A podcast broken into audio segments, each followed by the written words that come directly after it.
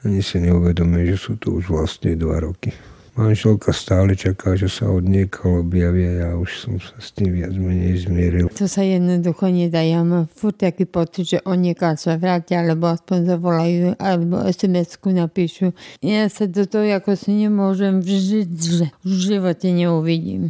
Chýbajú mi obidvaje. Všade, kde sa pohnem, tam je a s nami bude stále. A už som vo veku, keď už som veriaci, verím, že sa stretneme, že mi tam niekde drží miestečko. Hoci od vraždy Jána Kuciaka a Martiny Kušnírovej uplynuli už viac ako dva roky, pre Jánovho otca i jeho mamu je to, ako by sa to stalo včera. A tá dvojnásobná poprava je pre nich ešte stále nezahojená boľavá rana.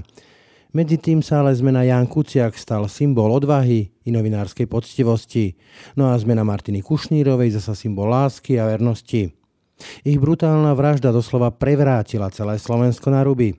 Dotkla sa prakticky každého a stala sa tak zásadnou témou nášho verejného diania. Mne sa zdá, že aspoň sa zdvihlo to občianske povedomie, to je poznať podľa tých protestov, že sa tam zúčastňujú napríklad nielen ozaj tí mladí, ktorí to začali organizovať, ale sú tam starí ľudia, dôchodcovia, sú tam aj s malými deťmi koľkokrát. To je tá podstata toho, že sa ľudia začali zaujímať. O tomto celé aj je, aby sa zaujímal každý. Myslím, že práve v tom sa čosi zmenilo u nás. Ja každému poviem, keď mi kto sa aj povie hrdá matka, poviem, ale na čo hrdá, keď už nemám syna a nevestu. Nič už nemám z toho. Prišla som od otca, ktoré mi chýbajú a budú chýbať väčšine. Čo z toho hrdá matka, keď už ich nemám? Myslím, že už dozrel čas na to, aby k tej zmene prišlo. Toľko kauza, toľko šminikúrku sa aj teraz vyplavilo. Toto to možno urýchlilo táto vražda, ale myslím, že k tej zmene mohlo prísť aj bez toho. A nemuseli sme my prísť ešte deti. Určite si zaslúžime viac. Páchateľ tohto zločinu, ako aj jeho možní komplici, dnes už čelia pozemskej spravodlivosti. No a hoci ho syna prišiel bezcitnou, chladnokrvnou vraždou, jeho srdce, srdce otca, i tak nie je plné nenávisti ani túžby po pomste. Ba práve naopak. Odpustiť sa dá všetko, len kde je záruka, že to ospravedlnie, lebo to robil som chybuje. Už ste im dokázali odpustiť? Dokázal, keby som mal záruku, že sa to už nezopakuje. Ja myslím, že by som to dokázal, učím a k tomu aj moja viera. Som na to pripravený. Museli by si nejaký ten trest určite odsedieť, lebo beztrestne to nejde, ale hovorím, som na to pripravený aj Pane odpustiť. Jeden odkaz však predsa len Jozef Kuciak má. Je to odkaz vtedajšiemu premiérovi Robertovi Ficovi. A rád by som sa s ním porozprával aj ako otec s otcom. Bez politiky a bez tých jeho chvastúrských rečí, čo on všetko urobil. Nech sa pozrie, kam poviedol tú krajinu. Je to jeho vizitka. Dobré ráno. Počúvate Ráno na hlas. Dnes o Jánovi, dva roky po. O Jánovi Kuciakovi, očami jeho mamy a pohľadom jeho otca. A o tom, ako brutálna vražda Jána Kuciaka a jeho partnerky Martiny Kušnírovej hlboko zasiahla nielen do života dvoch milujúcich sa rodín, ale ako zasiahla a zdá aj zmenila nás všetkých. Pekný deň vám želá Braňo Dobšinský. Ráno na hlas. Ranný podcast z pravodajského portálu Aktuality.sk. V tejto chvíli vítam pri mikrofóne rodičov Jána Kuciaka, otca. Dobrý deň. Dobrý deň, Braňo. A mamu? Dobrý deň, prajem. Dnes, keď otvoríte ktorékoľvek noviny alebo televíziu, rozhlas, vidíte tam dnes meno alebo fotku svojho syna. Ako sa vám to vníma? Ako sa s tým žije? Bol by som radšej, keby to nebolo. Keby to malo normálny priebeh a, a tá zmena by prišla bez toho, čo sa stalo. Tak to nám neostáva nič iného, ale veriť, že to aspoň malo nejaký význam. Ako to cítite vy ako mama, keď sa neustále momentálne stretávate, či už v televízii alebo v novinách so svojím synom, ale len ako jeho fotkou alebo menom? Ja len rozmýšľam, odkiaľ to všetko mal a ako sa k tomu dopracoval a prečo práve išiel za tou tematikou, ktorá ostáva život. Sú to už dva roky, prakticky skoro na deň. Je to ľahšie alebo stále rovnaké? Tak za seba môžem povedať, že pre mňa je to už o niečo ľahšie. Najmä v porovnaní s tými prvými mesiacmi, to sme boli úplne paralizovaní, ale teraz je to už predsa len niečo ľahšie. Ale zvyknúť si na to nezvykneme nikdy. Pri takýchto správach býva prvou reakciou, že to človek poprie, že tomu neverí. Že jednoducho také niečo sa stať nemohlo. Ak sa vrátite späť, kedy ste uverili tomu, že naozaj už nikdy Jana neuvidíte? Vlastne ja môžem povedať, že som tomu uveril až vtedy, keď prebehol ten pohreb. Bol som síce stále ešte tak v menšom šoku, ale vtedy som si už vlastne uvedomil, že je to žiaľ Bohu realita. Ja sa s tým budeme musieť naučiť žiť. Ako sa s tým učiť žiť? No je to ťažké. No. Ešte zatiaľ nás dosť zaplňa náš čas práve to, že aj cestujeme, či už na ten proces, teda na tie jednotné pojednávania, alebo aj takto na tie rôzne nejaké akcie, čo sa poriadajú. Takže predsa len, keď sme viacej tak ako zamestnaní tými inými veciami, tak není toľko času na to myslieť. No zase príde ten všedný deň a zase to máme. Tak. My ako kolegovia si Jana pamätáme ako novinára. Verejnosť sa tiež pozná v podstate ako novinára. No nebol iba novinár. Ako si ho pamätáte vy ako mama? Tak normálny, obyčajný chlapec. Kedy študoval gymnázium, potom išiel na rok do Bratislavy, to sa mu nepáčilo, tak po dvoch mesiacoch prišiel za otcinom. Otcino, nenahneval sa, jak to nechám tak. A on mu povedal, no jak sa to nebaví, tak chod na nejakú brigádu a od septembra začne kde si inde. A začal v Nitre, potom sa mu to páčilo, chodil veselý domov. Jednoducho ho tá žurnalistika priťahovala. Ja keď nebývam so svojimi deťmi každý deň, večer keď zaspávam, tak mám nejaké také okamihy, keď na ne myslím. To sú také svetlé okamihy, také nejaké pekné spomienky. Čo vy máte ako také svetlé okamihy, keď si spomeniete na Jana? No tak je to hodne, môžem povedať. On bol práve to, že bol taký dosť neposedný, veľmi zvedavý. A mal ozaj pestrú paletu záujmu, že hovorím, aj Barda tú postavu moc nevyzeral, ale bol pomerne dobrý športovec. Ale vlastne on, čoho sa chytil, tomu viac menej išlo celkom dobre. A rád majstroval, však aj ten dom si staval? No tak to bol, on chodil po tých brigádach. To mal vtedy, myslím, šestnásť rokov, keď išiel prvýkrát so mnou. Ja som chodil s tými vrtnými súpravami a on tedy išiel so mnou, dostal sa, tak nemohol ísť so mnou robiť na tú vrcaciu súpravu, keďže ešte nemal na to vek, tak pomáhal pri tom, keď sa zvárali také oblúky, ktoré sa potom dávali do zeme na tí piloty. A tam chudák si aj zrak pokazil, no lebo mal sa dívať inde, okuliare nemal, tedy on to len mal ako predržať a mal potom dosť problém s očami, lebo to mal úplne niekedy až krvavé oči, tak to večer. Možno, že to za tá zvedavo, že sa chcel dívať, ako sa to robí. Rozprával sa s vami o tom, čo robil, ako so svojím otcom, že takéto, takéto veci, prichádzam na to? No bavievali sme sa o tom, ale skôr tým štýlom, že on vždy povedal, že keď by mu mal nejaký článok inz, alebo na ktorom sporo pracoval, tak vždy mi to povedal. Pochváliť. A ja vtedy, keď som bol volič Smeru, tak som s ním mal aj dosť také ako naťahovačky menšie. Ja som ho niekedy schválne vyprovokoval, akýže prečo píše vlastne len o jednej strane a o jej sponzoroch, keď vlastne každá strana má svojich sponzorov a také veci. Na onu začal tým svoj ale a už vysvetloval niekedy, už som pred ním utekal, lebo on mi to vysvetloval ďalej. Tak boli to také zábavné. Ja som bol rád, keď sa rozohnilo, začal vysvetľovať a preto som ho párkrát vedel len tak podpichnúť. Spomienky sú krásne, lenže ostali už iba tie spomienky. Škoda, že sú to len spomienky. Už nám ho nikto nevráti ani nič. Máme na ňo krásne spomienky. Či keď boli menší, či boli väčší, alebo už keď sa prestával tú kolúbku. Viete, čo je úžasné, že poznám celkom dosť ľudí, ktorí Jana poznali dlhšie. Ja som ho poznal naozaj na pár stretnutiach. Oni ho poznali ako kamaráti na škole, v práci, ale nepočul som na ňa zlé slova. To asi ani ja nie. Ani som ho rozčuleného nevidela, ani nahnevaného. On jednoducho každého vedel ukľudniť. A s každým viesť normálny rozhovor, bez výčitej, bez hádek. Kľudný, jednoducho kľudný. Potom sa stalo, čo sa stalo. A keď sa oblúkom vrátim k tomu, čo ste mi teraz hovorili, potom tak povediať vám došlo, že sa možno nemýlil v tom, o čom písal? Vlastne mi to došlo už aj predtým, lenže ono to bolo skôr spôsobené tým, že ja som tú politiku ozaj vnímal len ako nutné zlo a skrátka bolo to o tom, že aj ten názor som mal taký, že každá tá politická strana má svojich sponzorov a mňa vtedy trápili úplne iné veci. To bolo obdobie, pre nás je ťažké, bola kríza, zárobky malé, ešte dokonca vtedy bolo takým skoro národným športom, že sa faktúry preplácali. Ja keďže som robil aj na tých stavbách, koľkokrát som výplatu dostal aj na štyrikrát, aj to nie je ešte úplnú.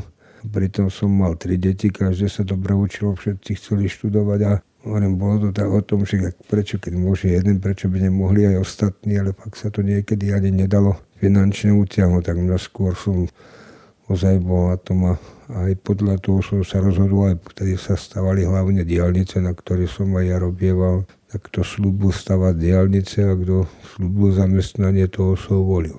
Vtedy som vôbec nad tým nezamýšľal. A teraz, tak som sa za to ospravedlnil, že som bol taký, ako som bol, volieval som predtým ešte dokonca aj mečiara. Tak ja som politiku bral ako nutné zlo, vôbec som tu nerad. To cítil?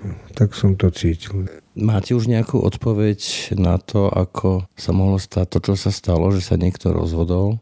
Kvôli, ja neviem, peniazom, alebo strachu, alebo, alebo moci spraviť to, čo spravil vášmu synovi?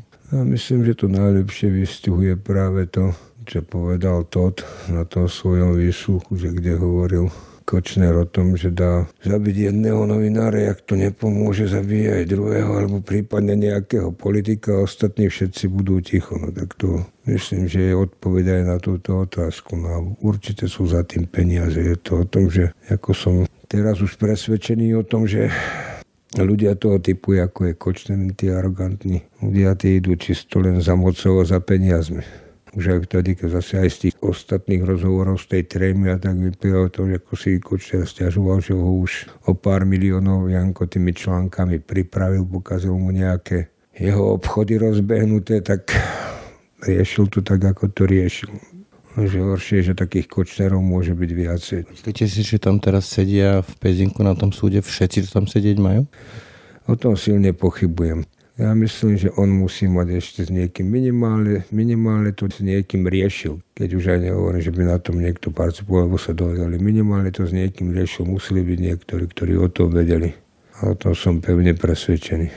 Lebo aj teraz, keď chodíme na tie pojednávania, tak aspoň môjho názoru, lebo teraz som ozaj dosť vnímavý a sledujem ich aj pri tom. Sedia priamo proti mne, ako sa bavia. Tak mne to prípadá tým štýlom, že on ešte stále Kočner ako keby sa niekomu vyhrážal. Že ešte existuje dosť toho, čo sa v tej tréme nepodarilo rozlúsknuť, že je tam ešte nejaký ten balík dát, ktorým sa nedostali.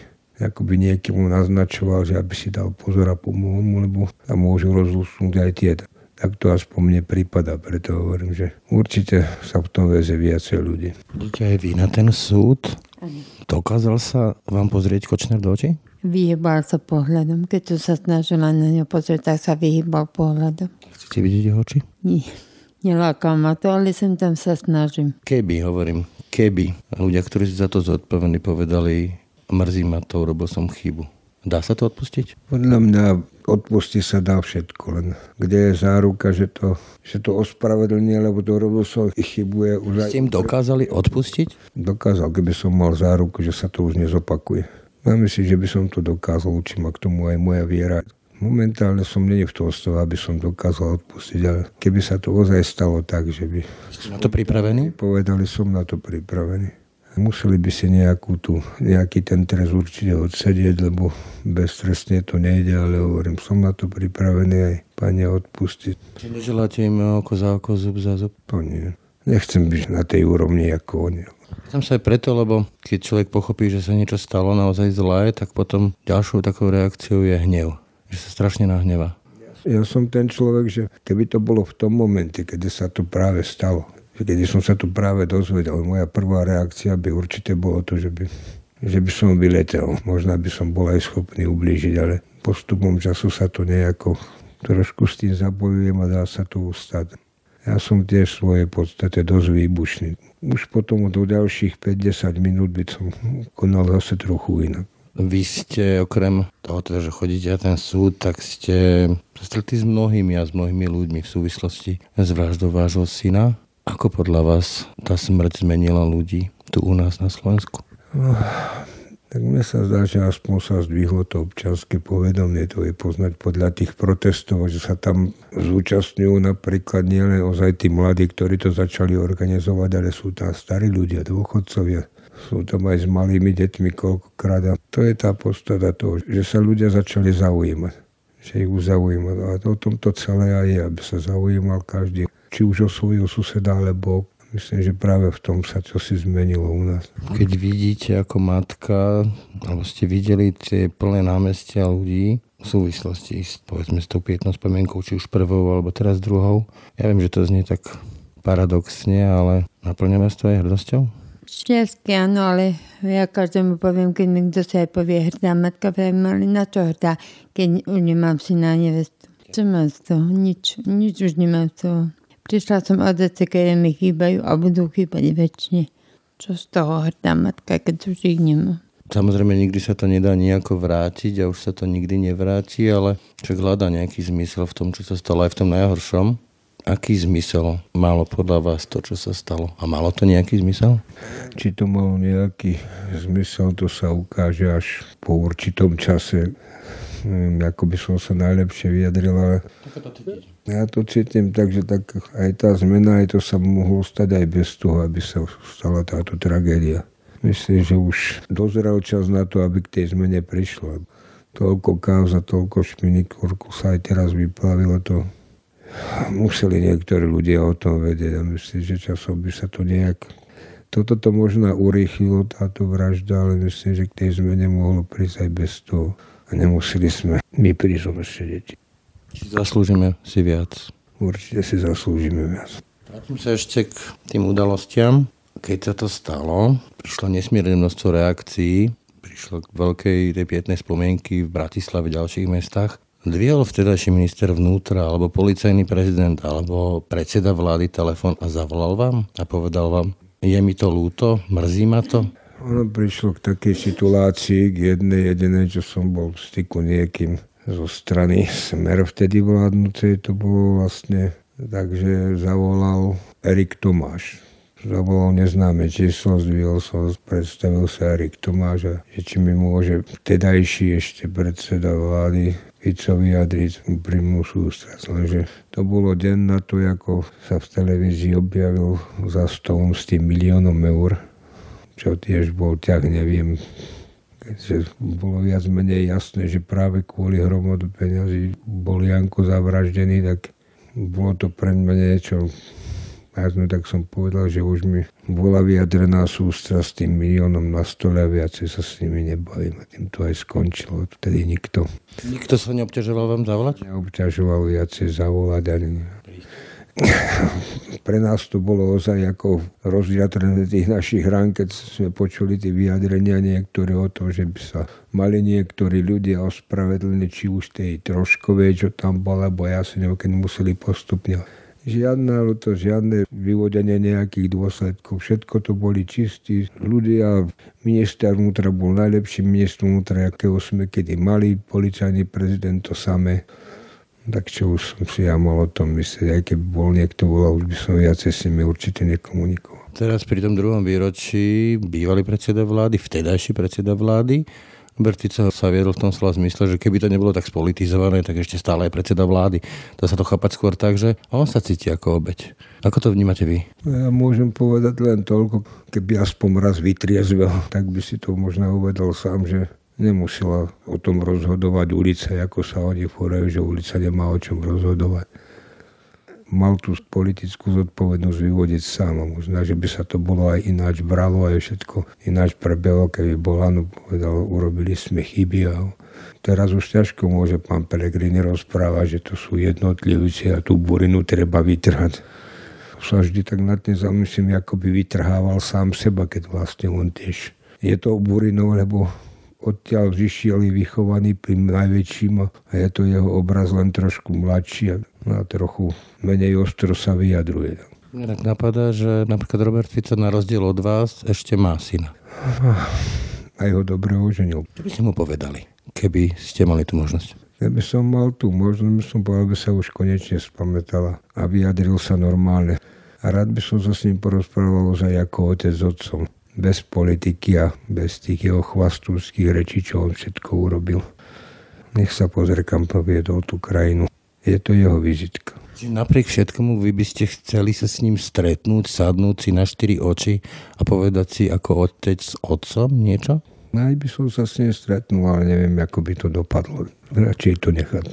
To boli asi najťažšie dva roky vo vašom živote, predpokladám? No, určite.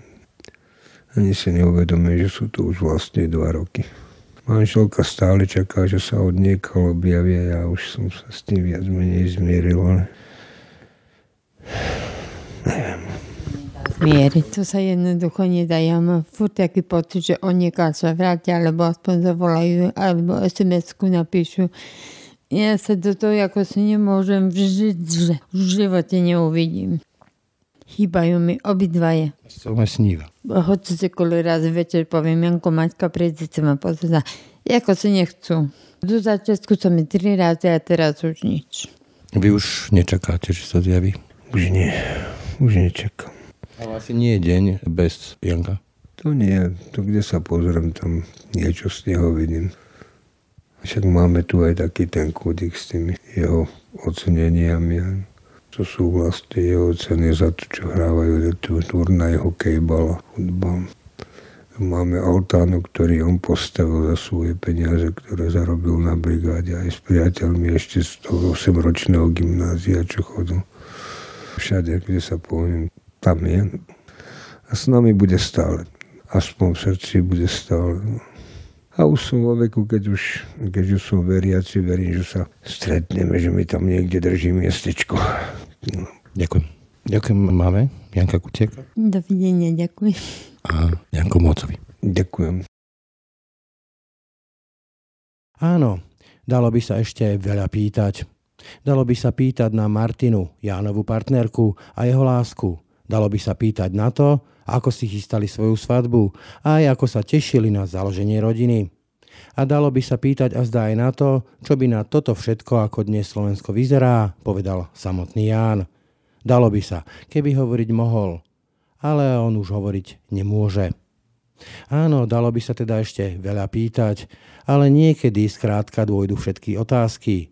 Niekedy jednoducho slová nestačia.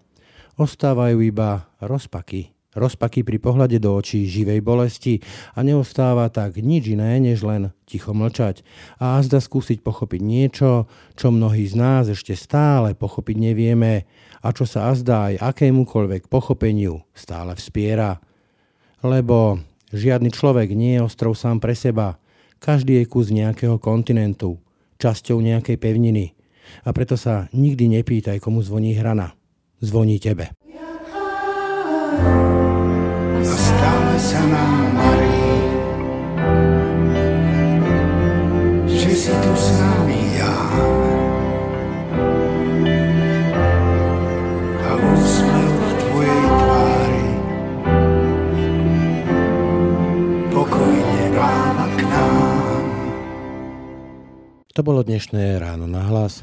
Počúvajte nás každé ráno na webe aktuality bodka es ká lomka podcasty, ako i v ďalších podcastových aplikáciách.